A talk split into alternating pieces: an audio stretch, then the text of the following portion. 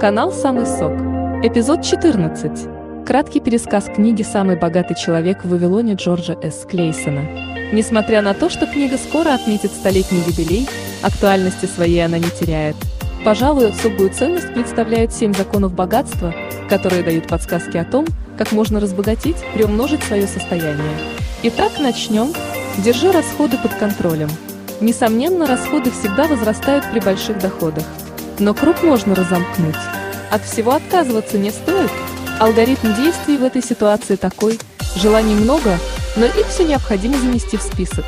Те, что являются первоочередными, их нужно оставить, а остальные зачеркнуть. Но не значит забыть, позже к ним можно вернуться. Формируй накопление.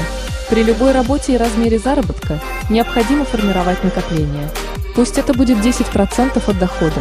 И вовсе это нужно не для шикарной жизни, а как говорят на всякий случай. Деньги должны всегда работать. Если сбережения лежат дома, в копилке, на полке, в укромном месте, они являются просто вещью. Деньги должны работать. Значит, их необходимо пустить в оборот.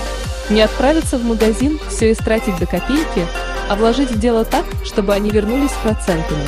Защити себя от потерь. Клейсон утверждает, что денежный успех ждет финансово грамотных людей. Но как понять, куда можно вложить свои деньги, а куда нельзя? Для этого необходимо задействовать свое мышление, анализировать перспективные проекты.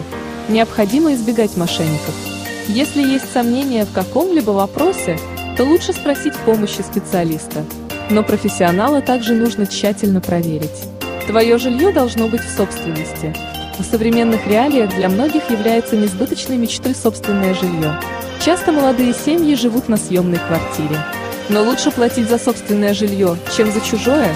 Верно и то, что приобрести лучше пару маленьких квартир, чем платить кредит за огромные апартаменты.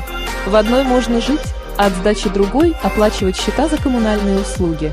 С другой стороны, твое жилье является не только материальным ресурсом. Комфортное жилье помогает чувствовать себя защищенным, расслабиться после работы, быть просто счастливым. Необходимо заботиться о близких в своем будущем. Свое комфортное состояние, а также близких тебе людей достигается, в том числе наличием постоянного заработка. Здесь автор не имеет в виду пенсионные отчисления.